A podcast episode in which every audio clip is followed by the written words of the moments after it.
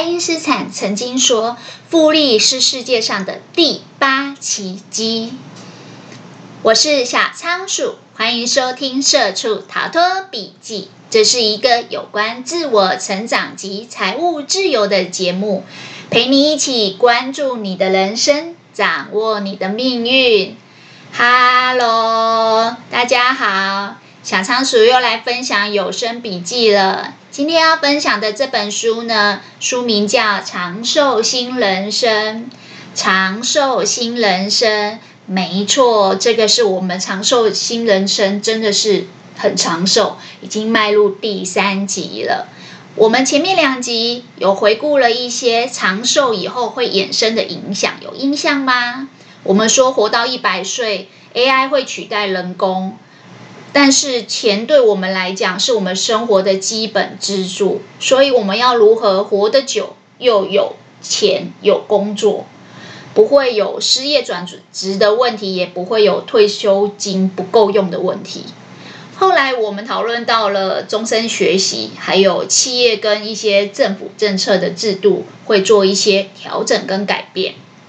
第二集有印象吗？我们讨论了说，有钱以后是我们的生活的基本支柱，但我们人生不是只有钱而已，我们人生还有家庭、幸福、快乐这些东西，就是还要有生活。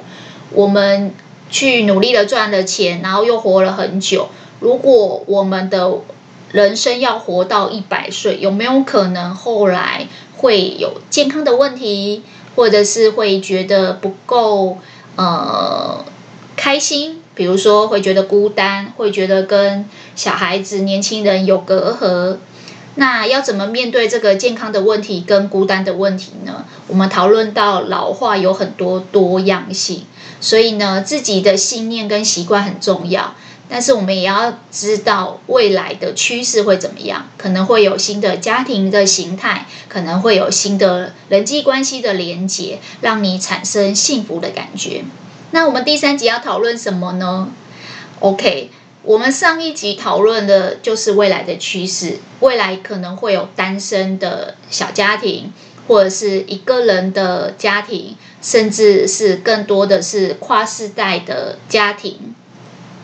这样子的未来趋势跟我们的呃什么最有关呢？我觉得是呃心态最有关。所以呢，第三集我们要讨论的一个主题是：如果我们要活到一百岁，如何让我们的未来是活着充满希望的？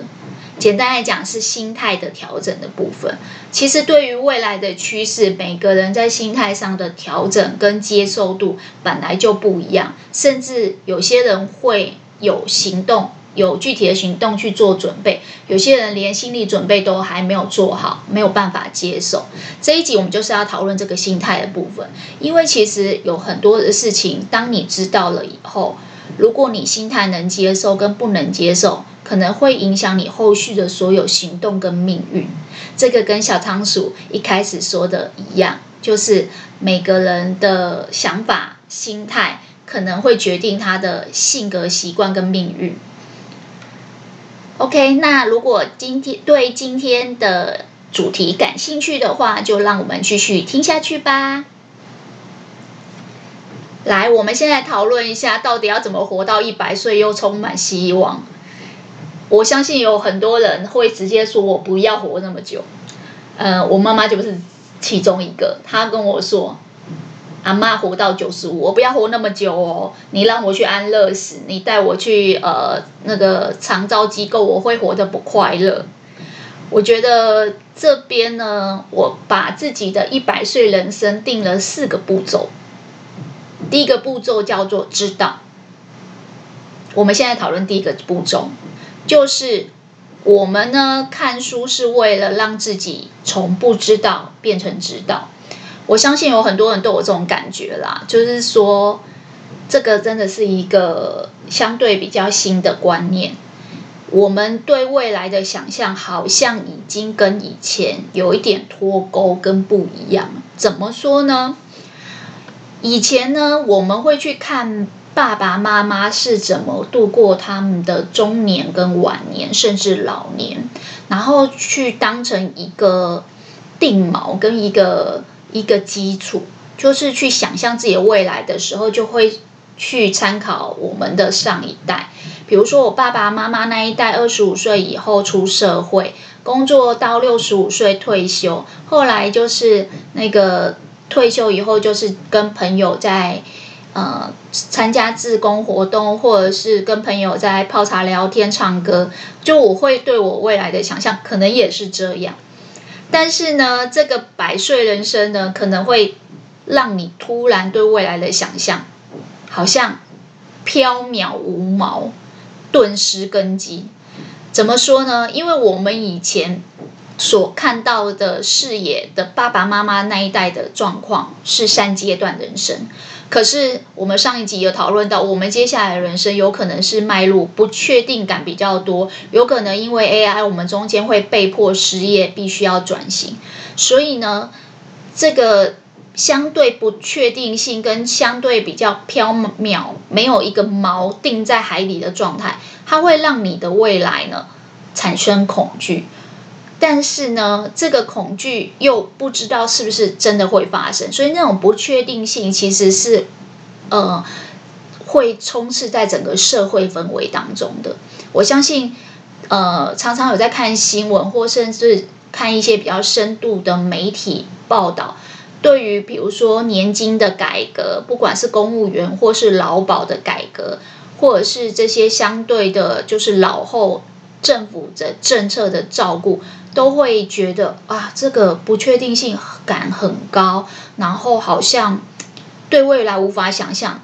你知道想象是用来做什么的？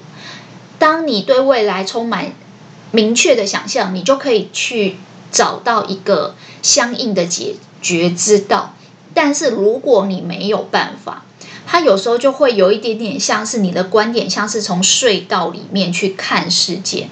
简单来讲，就是这个作者在里面有讲一个东西叫隧道型认知，就是我们对其未来的想象其实是根基于以前我们看上一代，但是当我们的状况跟上一代不一样的时候，我们如果再用以前。那样子的观点去看的话，我们就会处于一种好像坐在井里井那个从井井井底去观天的那个青蛙的状态一样，就是井底之蛙的意思。它会让你做的很多判断跟认知相对错误，因为你会出现一种短视近利的状态。这个让我想到，就是嗯，之前我看一部韩剧。叫二十五二十一，前一阵子还蛮热门的。后来这个女主角金泰梨还得了就是那个丰厚的大奖，在韩韩国。那这一部片它的基础点就是在韩国，就是一九九七年讲亚洲金融风暴，那个时候韩国举国上下几乎是用捐金条的方式去救国家。那他们家就是男主角的家，就是面临了家庭破产。那我不会剧透太多，所以不用不用担心。呃，但这部片我觉得还蛮值得看，因为它的呃时代背背景其实就是在亚洲金融风暴下，一些呃家庭面临了。很重大的危机，比如说破产，然后他才被迫去重新规划男主角自己的人生。简单来讲，就是男主角在念书时期家里算是过得不错，那但是因为家里的事业遇到了亚洲金融风暴以后，他们家破产以后，他跟父母跟家人都分开住，而且都就是分崩离析。男主角没有办法继续求学学的情况下，他要去。打工赚自己的学费跟生活费，那为什么会有这样子的延伸呢？就是其实之前那一集我们有讨论到，第一集的时候我们说，如果未来我们的很多职业都会面临到被 AI 取代，然后我们的工作时间可能会更长，而且我们的职业内容可能会被迫转型。那时候我们有讨论到，当这个时候你是主动的去改变，跟你是被迫家里破产而重新去规划你的人生，我想它都会有很大的不一样。最重要的是，你可能会消沉的时间会不一样。有些人被迫转型以后，他可能会先消沉个三五年，他才有办法重新振作。所以这个作者其实在里面有讲到一个概念，就是说我们应该要用比较鸟鸟懒的观点，就是说你好像站在一座山上面，从这种看整个山底下的视野是相对宽阔的，你的视野要大，要宽阔，你才不会好像就是坐井观天，就是隧道型的认知。去做出错误的判断，然后也不会像我刚才说的这个韩剧里面的女女主角跟男主角的状态，就是遇到了家庭的破产，才被被迫去改变你的人生。简单来讲，就我们之所以会去看书，其实就是为了让自己去培养比较宽阔的视野，让自己可以像是站在山顶上去看世界。我记得我上一集有跟大家分享过老的定义，就是说以前我们定义的老是六十五岁以后就开始会有捷运的优惠，呃，公务人员的退休时间也是定在六十五，但是几个先进国家其实已经，我记得在五年前以前就已经开始改了，后来会一直延，所以现在的老的定义其实已经被认知到七十八岁。你看，六十五到七十八，中间总总共多了几几年？十三年。你你这十三年对一个青少年来讲，十三岁长到二十六岁，几乎是学生时期跨到出社会这一段，可能你会觉得变化很大。其实我自己认为，更大的变化是二十五到呃三十几这一段，你。仔细去看现在线上的一些年轻的 YouTuber，他都会有那个上传时间。我最近做一件很无聊的事情，就是把我喜欢的 YouTuber 的上传时间选，就是最旧的上传时间，然后会看到六七年前他们所上的第一支、第二支、第三支的影片。老实说。那个时候的状态都看起来很傻白甜，就是现在你会想要去追他，觉得他讲话评点很有逻辑，很有思维，看起来像个轻熟女的，呃，大概三十五岁的女生。你现在再去看他，大概七年前或是六年前，二十五岁刚出社会，甚至还在念书的时期所分享的东西，你会觉得哇，真是傻白甜呢。所以其实十三年会让一个人。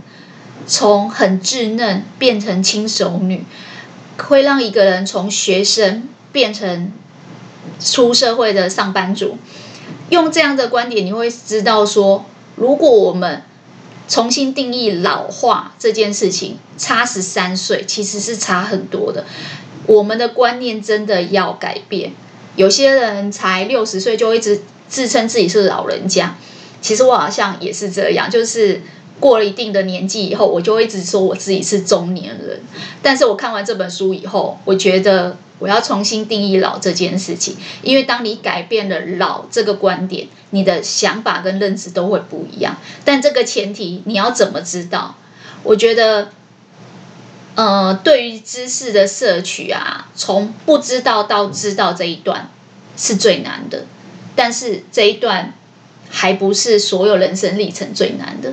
从不知道到知道，比如说我们透过阅读，我们培养了比较宽阔的视野以后，我们就会哦，有听过这件事，有听过我们的年纪以后会活比较久，医疗资源会比较多，会活得比较健康，这些观念会慢慢知道。我觉得这个就是是培养，让你有想法，让你跟同年龄的其他人比较起来有想法。小仓鼠自己小时候就非常喜欢阅读，呃，几乎每个六日都是蹲在图书馆长大的，所以后来对我来讲，考试不是念书的最主要关键，反而是培养我的视野，因为阅读可以让我知道更多的不一样的观念，那这些观念会让我比其他人有想法。但有想法这件事情最可怕的是，它会影响你后面的有行动这件事情。我们从不知道，因为透过阅读，我们知道了，接下来我们就会开始起心动念。但是呢，我觉得对于一百岁的这个人生观啊，最难的还不是从不知道到知道，而是接受。就像我刚才讲的，我妈一听到就跟我说：“我不要，我要安乐死，希望我们国家以后有，如果没有，我要去瑞士。”所以你知道吗？为什么小仓鼠一开始在设定节目的时候会说柴契尔夫人那一段名言，就是我们的想法态度会影响我们的行为习惯跟我们的性格，最终会操作我们的命运。因为当你知道了，但是你不接受，其实你就停留在原地。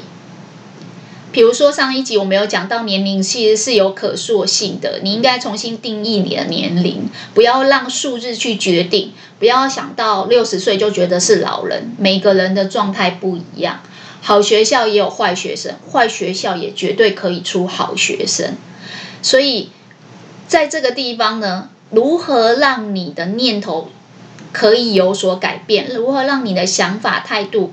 改变，能接受这件事情，我觉得是这一集我最想要讲的。其实一直以来，小仓鼠都是做上下集。这一集做之所以会想要做到第三集，是因为我觉得知道只是知道。如果你从不知道变知道，也顶多只是听过。但是如果你不接受，是没有用的。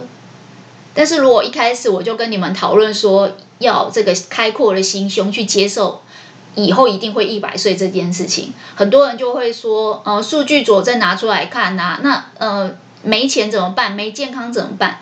所以小仓鼠的安排是先把很现实面的生活的基础的支撑点，钱跟工作还有健康都先告诉你了，之后再慢慢跟你们说。所以我们从现在开始，心态就要调整。为什么呢？因为所有事情其实真的都是一体两面。如果你看到一百岁的人生，你想到的是，呃，会有很多的代价跟风险。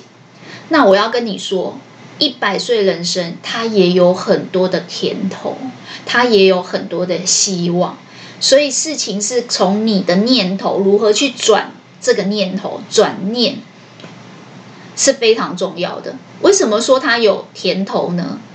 没错，我们要付更多的代价，就是我们工作时间要更长，我们才有足够的退休金。我们要更积极的保持运动的习惯跟饮食的习惯，让我们保持健康。但是它有更多的甜头，是你的时间变多了，你的可能性就变多了，你。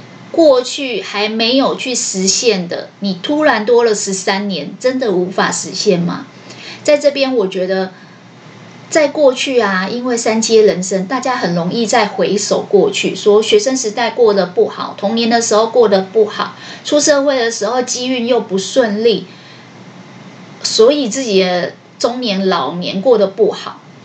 在这里，我希望大家都可以转念，转成。因为时间变多了，你的可能性变多了，你可以展望你的未来。以前所有人三阶都要同步的去，呃，从念书出社会，同步出社会，出社会以后同步要去竞争职业，同步六十五岁齐头式的一起要退休，不管你的身体健康与否，未来这个同步化会被打破，未来我们的未来自我的可能性实现。可能有更多可能性，我觉得这里有两个点会出现，一个就是创业，因为长寿以后会有老年的经济，长寿的经济，老年的嗯红利，所以说会有更多人去创业，而且创业不再是年轻人专利，很多中晚年人都可以去创业，因为时间还很多。与其坐以待毙，回首过去，还不如展望未来。这是第一个。第二个是，我觉得每个人在学习的过程会训练一种东西，叫归零。归零的能力，在过去，如果你看到有些人他在不同的领域跳来跳去，或甚至中断，然后去进修别的领域的时候，常常会给人家一种，呃，好像。没有那么有定力、专注力的感觉。但记不记得大器可以完成那本书有说，专注力其实会排挤你的探索、学习跟好奇心。通常比较有探索、学习、好奇心的人，他的归零能力会比较好，他可以在不同的领域里面去取得成功。之前有一本书叫《跨能制胜》，也是在讲这个概念，就是有些人他是属于通才，他可以在不同领域取得成功的原因，是因为他有办法很快速的归零，然后再重新学习新的领域，比起只能专注在一个领域的呃成功来讲，接下来如果我们要工作的时间更长，其实我们的人生会迈入多阶的状态。那多阶的状态，归零跟重新学习的能力其实是更重要。那你为什么知道自己可以归零？因为你的态度转趋越来越积极。你对于你以后一定会活到一百岁，我要一直讲这句，听起来很刺耳，对不对？你一定、一定、一定会活到一百岁。我相信这句话很多人都会先想要反驳，我不会。我我可能不会会有侥幸的想法，我可能九十五，我可能八十，中间可能会有什么意外？OK，这些都只是意外。如果平均寿命延长，平均医疗科技延长，每个人遇到的这样子的状态，只是平均值的上或下，但波动不会太大。所以我要再讲一次，你一定会活到一百岁。你还觉得很刺耳的话，想想。看小仓鼠为什么要讲第三集？想想看，第三集你是不是要再听一次？因为第三集就是要告诉你，你要改改你的旧观念，你要转换你的念头。我突然觉得自己很像在传教的洗脑的那个教主，就因为很重要，要说三次。为什么要跟你们说三次？因为我要跟我自己说三次。小仓鼠其实，在大概步入一定的年纪以后，就开始有一些慢性病，所以其实有时候，呃，身体有疼痛的时候，都会兴起这种念头，觉得啊，也好啦，不要活那么久，人生苦短，赶快离开。但是，我必须要改变这个观念欸。记不记得上一集我说的？如果你在六十岁被确诊帕金斯症或者是什么失智症，任何的任何的长就是慢性病，但是你又活到九十，如果你观念不改，你后面会有三十年的日子很难过。那无关你健不健康哦，因为现在的医疗可以让你在六十岁得到失智症，但是你依然活到九十岁。你这三十年也许在身体上是健康的，可是如果你心态不改，你的心理上是不健康的。你的心理上是不幸福、不快乐的，所以为什么讲完第二集，告诉大家要多去接触人群，然后多去做人际关系的连接，让你能够得到幸福以外，小仓鼠还要讲这第三集，就是心态真的要改，观念要改，时代已经不一样了。我记得以前我们会跟老人家这么说，我从来没有想到有一天我们也要。被说这句话，时代已经不一样了，年轻的观念跟你不一样，你的观念要改。时代已经不一样了，以后大家都要平均活到九十岁跟一百岁哦，而且是一定哦，所以你的观念要改，很难接受哦。这本书我看了三次，这本书我看了三次，我到现在在讲这句话，我都很难接受，我都一直在抱着侥幸的心理。你知道这个概念像什么吗？前阵子不是乌俄战争，然后大家在讨论说，如果阿贡打来怎么办？然后我身边就充斥了移民的话题，跟房地产会不会崩跌，还有资产要不要重新配置，还有股票现在到底是进去抢便宜，还是进去当韭菜？阿贡打来怎么办？我停三秒，你想一下。没关系啦，我们有空再来讨论这个话题。我我必须说，阿贡打来怎么办？有些人会有想法，而且他会重新规划他的资产配置。但有些人会说，应该不会吧？我想说应该不会，或者是打来再说，抱着侥幸心理的人，至少有在台湾至少有一半，至少我身边的朋友是这样，有一半很积极的，但是呃想做资产配置又觉得真的会吗？另外一半的人都告诉我应该不会，或者是应该不会短期遇到。最有趣的是我妈，我妈之前说。阿公打来怎么办？我以前觉得我们这一代遇不到，可能你们这一代才会遇到。你跟小孩要注意。后来最近他发现了我阿嬷都活到九十几岁这件事以后，他突然觉得他好像会遇到。呃，我觉得人是会改变的。如果你的寿命更长，你会遇到的事情就变得更多，所以在这里呢，我们除了要转念以外，我觉得想法要改以外，还有一个东西，我觉得大家要来培养，这叫复利的思维。很多事情，就像阿贡打来怎么办，或者就像要活到一百岁怎么办？很多事情，你的思考方式、你的思维逻辑方式，会影响你所做的行为。那最重要的是，你要先让自己有复利的概念。小仓鼠在一开头有讲，爱因斯坦说复利是世界上的第八大奇迹。这件事情应该告诉我们说，时间是有影响力的。如果你要活得更久，你往坏处去想，你会觉得很痛苦，你会有退休金的压力、失业的压力跟健康维持的压力。但如果你活得更久，你可以有前瞻性的思维，想法往好的想。知道它可能会有长寿经济，可能会让你本来已经三阶快走完的人生，突然又多了一个新的人生，突然又多了一个创业的人生。你有这样前瞻的思维，你就会去想到说，活得更久，表示回报你的时间更长。回报你的时间更长，你就会愿意去积极的投入。我说人生啊，就是一场投资的行为。不管你现在知道未来要回报的时间更久，你开始投资你的健康，开始积极的做运动，积极的做你的饮食管理的控制。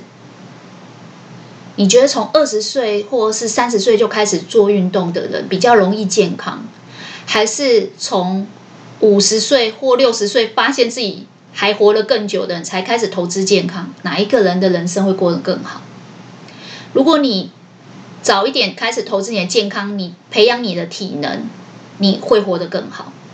如果你因为知道日子还很久，会回报你的复利的时间也很长，你早点开始做你的财务投资，比如存股，比如说股票上的一些操作，甚至房地产。很多人眼看过去两千零三年，呃，SARS 的时候，后面涨了大多头整整十年，一直到二零一三年涨。现在这一次 COVID-19 为什么没有像 SARS 的期间，大家不敢去看房了？因为上一次 SARS 低点买到的，后面整整涨了十年的大多头，一直到二零一四年才房市有稍微趋缓的情势，但这几年又开始涨。明明疫情这么严重，大家应该是跟 SARS 一样吓得不敢出门，而且 SARS 期间是只有在和平医院，这一次是全台性。甚至全球性的，为什么这一次大家反应不一样？因为人类是会学习的，人类知道如何在呃这些开阔的视野里面得到经验值。你除了阅读以外，你经历了一些事情，这都会开阔你的视野。当你的视野比较大了，你的思维就会相对比较前瞻。所以。你可能就会知道，去年呃上一次遇到疫情，后来人家都赚了很多钱。这一次遇到疫情，你的思维相对前瞻，你的行为就会不一样。我们的人生总和就是你的选择、决定，甚至你在这人生的过程中所做的取跟舍的总和。所以，如果有一天阿公真的打来了，有些人早就布局好他的资产配置，并且已经哦，可能已经移民或什么。有些人就会酸说啊，那有钱人才会怕资产有损失才会移民。但我必须说，这种思维其实也是一样的。有些人有前瞻思维，他提早布局跟规划，后来呢，出了事情，有些人就是面临我刚才讲的二十五和二十一的那个韩剧里面男主角，韩国遇到亚洲金融风暴，家庭破产以后。他消沉了一段时间，再重新开始布局他的人生。你可以这样过，但你也可以像有些人，他提早重新布局，在阿贡打来之前，他可能就已经知道要让自己和家人怎么样的资产配置和怎么样的人生规划，可以让自己立于不败，而不用面临全家破产，然后战争真的是无情的。嗯，乌克兰战争，我想。也是因为这样，台湾人才开始讨论这个话题。因为我们毕竟太久没有遇到类似的事情。我们刚才讲开拓的视野会让你的想法不一样。如果你的人生当中没有经历过战争，你无法想象为什么我们的父执辈，就是爷爷那一辈，因为有经历过战争，他们会做提早的布局。OK，所以我们刚才有讲。我的百岁人生有四个步骤，从不知道到知道是第一个步骤。第二个步骤是我的想法念头要去做改变，我的起心动念，我的念头要去做转换。接下来就是行动。我们有想法态度，我们就会慢慢因为这样下定了决心，有了勇气。当我们有勇气，我们才会去行动。所以接下来这个阶段。小仓鼠觉得第三阶段就是勇于开拓人生的行动。简单来讲，就是小仓鼠节目的宗旨：关注你的人生，掌握你的命运。你从关注，你知道了以后，接下来你要怎样？你要争取财务自由跟自我实现。所以，我们前两集已经把财务自由搞定了。我们这一集要讲什么？讲你要如何自我实现，你要如何勇于开拓人生。勇于开拓人生这件事情，除了一开始你要有这样的视野跟观念以外，我觉得很多的东西真的是看你如何去行动。行动不是让你瞎行动哦。记不记得之前大器可以完成，有教你去探索你的职业生涯，探索你的兴趣。其实你的人生跟你的工作是一样的。在探索人生的过程中，你要第一个去做的是盘点，盘点你的选项。小仓鼠之前有做过一些工作的转换，不管是归零、重新再进入新的领域，或者是或者是转换。我最常遇到一种人是每天都说着他要换工作，但从来不换。你说他没勇气也可以。你说他没有实际的作为，我觉得这才是真的。有时候你会看到你身边越常说着他自己要换工作的人，他从来不换；反而从来不说自己要换工作的人，他做事情反而果决、明确，而且很快他又归零，又在新的领域有自己的一片天。这要怎么去看待呢？我觉得除了每个人人格特质、勇气，还有视野不一样。就像我刚才说的，你是。在隧道里面去看外面的世界，坐在井里面去看外面的天空，还是你是站在山顶上用鸟瞰的观点去看这个人生，本来就不一样。但是比较具体来讲，其实你在开拓你的人生的过程中，你要先做盘点，就好像你今天要做股票的投资或房地产的投资，任何的投资行为，你要先盘点你手上的资产跟你手上的财务自由度。在开拓你人生的时候，你应该做的是盘点你的人生，盘点你有哪些优势，有哪些可能性，有哪些擅长的、喜欢的，然后你自己要什么？你自己要什么是你的目标？可是你要先盘点你身边你有什么选项。我觉得这个概念适用在婚姻也是蛮准。有些人就会在挑选那个。未来另外一半的时候，他也会去盘点他自己本身的一些长处，然后他有哪些选项。比如说，现在在追他的有三个，一个可能是呃财务很自由，另外一个可能是呃呃相貌堂堂、一表人才，另外一个可能是温柔体贴，呃侍奉你，像公主一样。你要先搞清楚你有哪些选项，然后去厘清认识你自己的排列组合，才能去搞清楚说接下来你人生的路径到底是哪一条。所以，其实它跟找工作很像，它跟找对象也很像。你从你自己的擅长跟你自己的专长、专业技能，去找出自己所有的选项，你去盘点好以后，再针对你的目标，你到底要什么？你未来的自我实现做到什么程度，你才会觉得他这样的人生你是你是觉得满意的，你是觉得理想的，你是觉得会有幸福感的。这样子盘点完，并且针对目标的去筛选完以后，你会慢慢理清楚一条属于你自己人生的路径。人生未来的排列组合的路径很多，可是我们不可能把每一条路都活活看、做做看。所以，从三阶人生迈入多阶人生。如果我们人生的故事加长了，是一个加长版的列车，我们要重新去思考跟构思我们这个人生的叙事模式。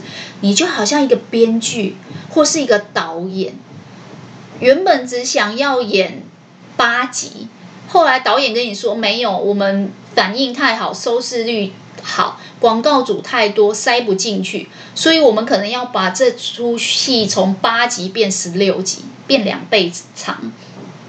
那两倍长，你可能就要重新去架构这个人生的故事。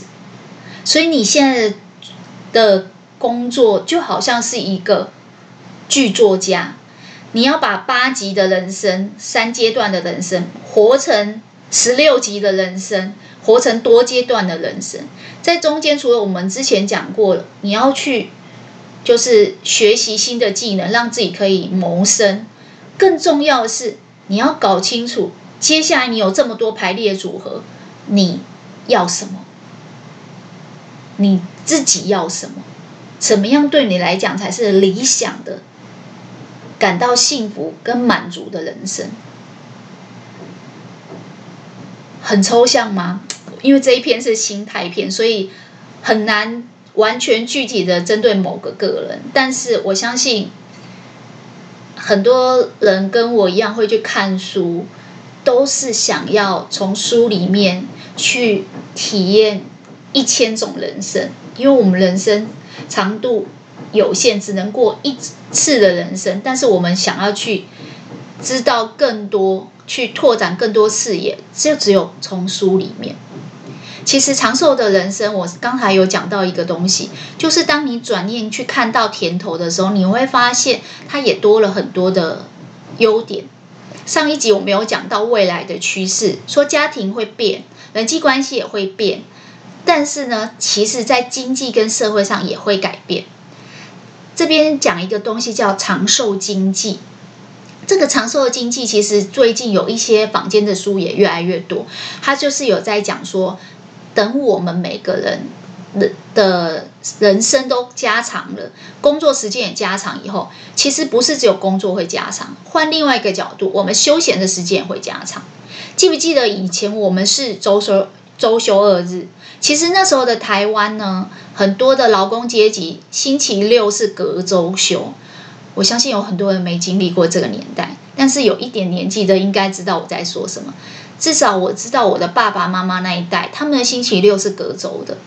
那劳工阶级其实很少有周休二日，所以其实以前是没有去露营两天一夜，或是去民宿的。因为有这个周休二日，大家才开始会在国内旅游，然后去民宿，甚至我们可以去国外，是因为如果周休二日再加上一个年假。连续个三天到四天假期，可能你去个东南亚旅行五天，你只要请一到两天。所以其实国内的观光跟国外的观光，甚至国内的旅宿业，都是因为这个假期而产生的经济。那接下来我们因为要活得更久，所以我们的休闲时间也会增长。那我们休闲时间增长以后会怎么样呢？作者有说到，这个会让我们的。呃，日子过得更富裕。你想说，呃，放假时间长，赚钱的时间变没有很长的话，我们怎么会变有钱？这个就要回到说，休闲时间变长，表示你的生活会变得更有余裕。诶，很有趣哦。余裕这个字里面就跟富裕这个字其实是重叠的。余裕就是说，你多余的时间，你可能就会去做一些你本来想做的事情。如果你很忙，这些兴趣跟嗜好可能会被你割舍。所以，当我们有了余裕，人就会有欲望，有欲望去发展对自己有兴趣、有热情、有意义的事情。而这个呢，一定会带动消费。我想，学习和呃发展新的兴趣本身就是一种消费。题外话，小仓鼠最近在那个封那个园艺，就是种花种草，种花种草，你说是一种欲望，对不对？它有没有带动消费？会啊，一下买手套，明天买盆子，后天买花架，这也会带动消费。所以欲望真的会带动消费。而当人民的消费变多以后，你的经济就会带动。当国民经济带动，你去上班的薪水就会变多，你就会进入比较相对富裕的阶段。所以，为什么休闲时间增加了，会让你变得富裕？我想，就是有钱有闲的日子变多了吧？那有钱有闲的日子变多，这个有没有什么数据呢？书里面有举例说，其实周休三日。现在在很多新先进国家都慢慢开始，甚至我们不见得是周休三日。在日本，目前超过七十到八十岁的老人家在上班的状态，他是用每周的工时下降，或是每日的工时下降。他可能下午三点就下班了，他可能一天只工作三，一个礼拜只工作三天。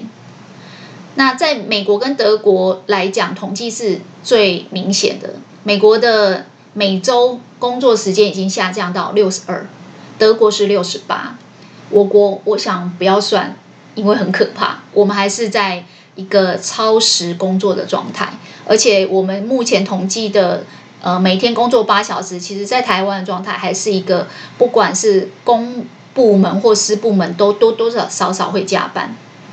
那这个工作时间。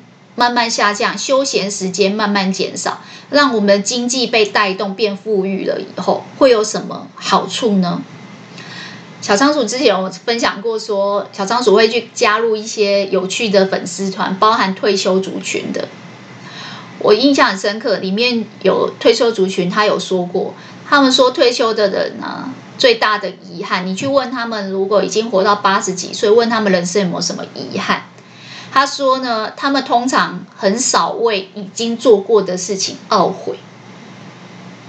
也就是说，像我们年轻的时候，我们常常说啊，我以前如果认真一点念书就好了，我搞不好也可以上台大啊。我以前如果呃进入哪个行业就好了，我早知道半导体会这么好，我就就是入这个行就好了。我们很常会为了以前做过的事情懊悔。但真正的老人家的心得是，他很少为已经做过的事懊悔，他更多的是为没有做过的事懊悔。就是我那时候怎么没去啊？现在年轻人都很勇敢，我年轻的时候应该要这样。但因为人生一到迟暮之年，已经八十几岁、九十几岁，其实很多没有做过的事情，现在没有办法做，所以才会懊悔。这个小仓鼠自己的理解就是，其实人生最大的冒险就是不冒险。人生如果不敢冒险，其实你就不能去开拓你的人生，看到你人生的各种可能性。所以增加了休闲时段，你就多了更多的时间去做冒险。即便你现在有一份正职的工作，可能不是你最喜欢的。但现在，如果你工作时间加长，你休闲时间变多，你可以去斜杠，你可以去探索你有兴趣的事情。所以呢，其实你的年纪活得更长，你的人生要活到一百岁，你不见得像大家想象的，就只是在工作跟赚钱。你可能可以让你的人生活得更幸福。我刚才讲的。有闲了以后，你可以去培养发展兴趣，然后你可以过着有钱有闲的日子。还有一点呢，作者在里面有讲到一个东西叫老化的矛盾。我们大部分人对老的定义呢，除了是六十五岁这个年纪实际年龄的刻板印象以外，还有我们对老的时候的身体体能状态的印象，就是相对比较虚弱，然后你的人生观也是比较多的失望，还有比较多的艰困。因为年纪大了，没办法跟年轻人竞争之类的。但作者里面有说到，老化的矛盾是指，当你年纪越来越大，你却反而越来越觉得幸福，越能够感受到幸福，甚至感受到幸福。为什么你越老越能够感受到幸福？他说这也是一种思维的习惯。所以呢，跟我们以为刻板认为的思维。其实是互相矛盾，所以这叫老化的矛盾。意思就是说，其实如果我们呃以前因为要上班，上完班退休以后，可能可以健康的日子，可能十几年后来就面临到我们人生故事的结局。但在这边作者有说，如果这个结局从八集变十六集，然后变加长版，我们是不是？就可以有多一点时间去感受到人生的美好，所以其实你会发现，为什么上一集小仓鼠有跟大家说，老了以后要去做更多的事情，但这些事情你可能会从它是不是对你来讲有价值、有意义的事情，然后我们会去把我们呃更多的休闲时间投注在这些有意思、有。对你人生有意义的一些自工行为或者社会参与时的行为，让你在利他的过程中，你觉得你的人生、你的生活是过得美好的。还有一点就是美好的结局。作者有讲到说，其实我们人生对于自己人生故事的结局是很看重的。我们最后的感受如果是不好的，其实我们就不会觉得自己是过一个很好的人生。如果我们最终感受的结局是好的，我们就会觉得，哎，整段人生活起来都是好的。所以，其实老一辈也有在讲这个概念，就是人要善终。我们现在之所以要提早前瞻思维去布局我们人生，是希望我们最后结局是好的，这样我们就可以善终。而这个善终会让你觉得你的人生整段都是活得很美好。其实我们人生中间一定都会有一些艰困。然后要重新学习，然后有挫折的。但是如果你最终可以好好的收尾，其实这个真的跟韩剧一样，好好的收尾就会得到满堂彩。如果收尾收得很烂，甚至没有收干净，有时候就会被骂。作者也有在讲说，其实我们增加了更多的人生以后，我们的工作时间变长以后，我们也会有更多的休闲，而这个更多的休闲会让我们的经济的生产力也会变高。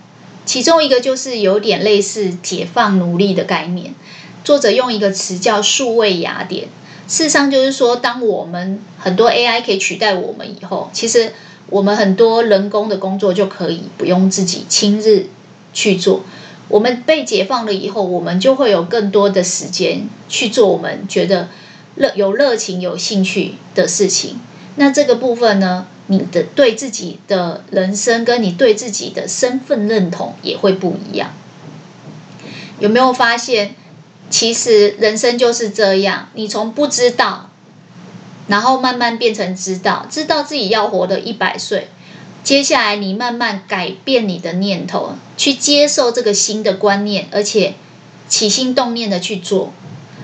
第三阶段，我们就开始勇敢的有行动。去开拓自己的人生，去自我实现，最终你会发现，比较起抱持的侥幸的心态去面对，不管阿贡来了或是一百岁人生的人，如果你是相对比较能够接受而且有积极行为的人，你的命运绝对是不一样的。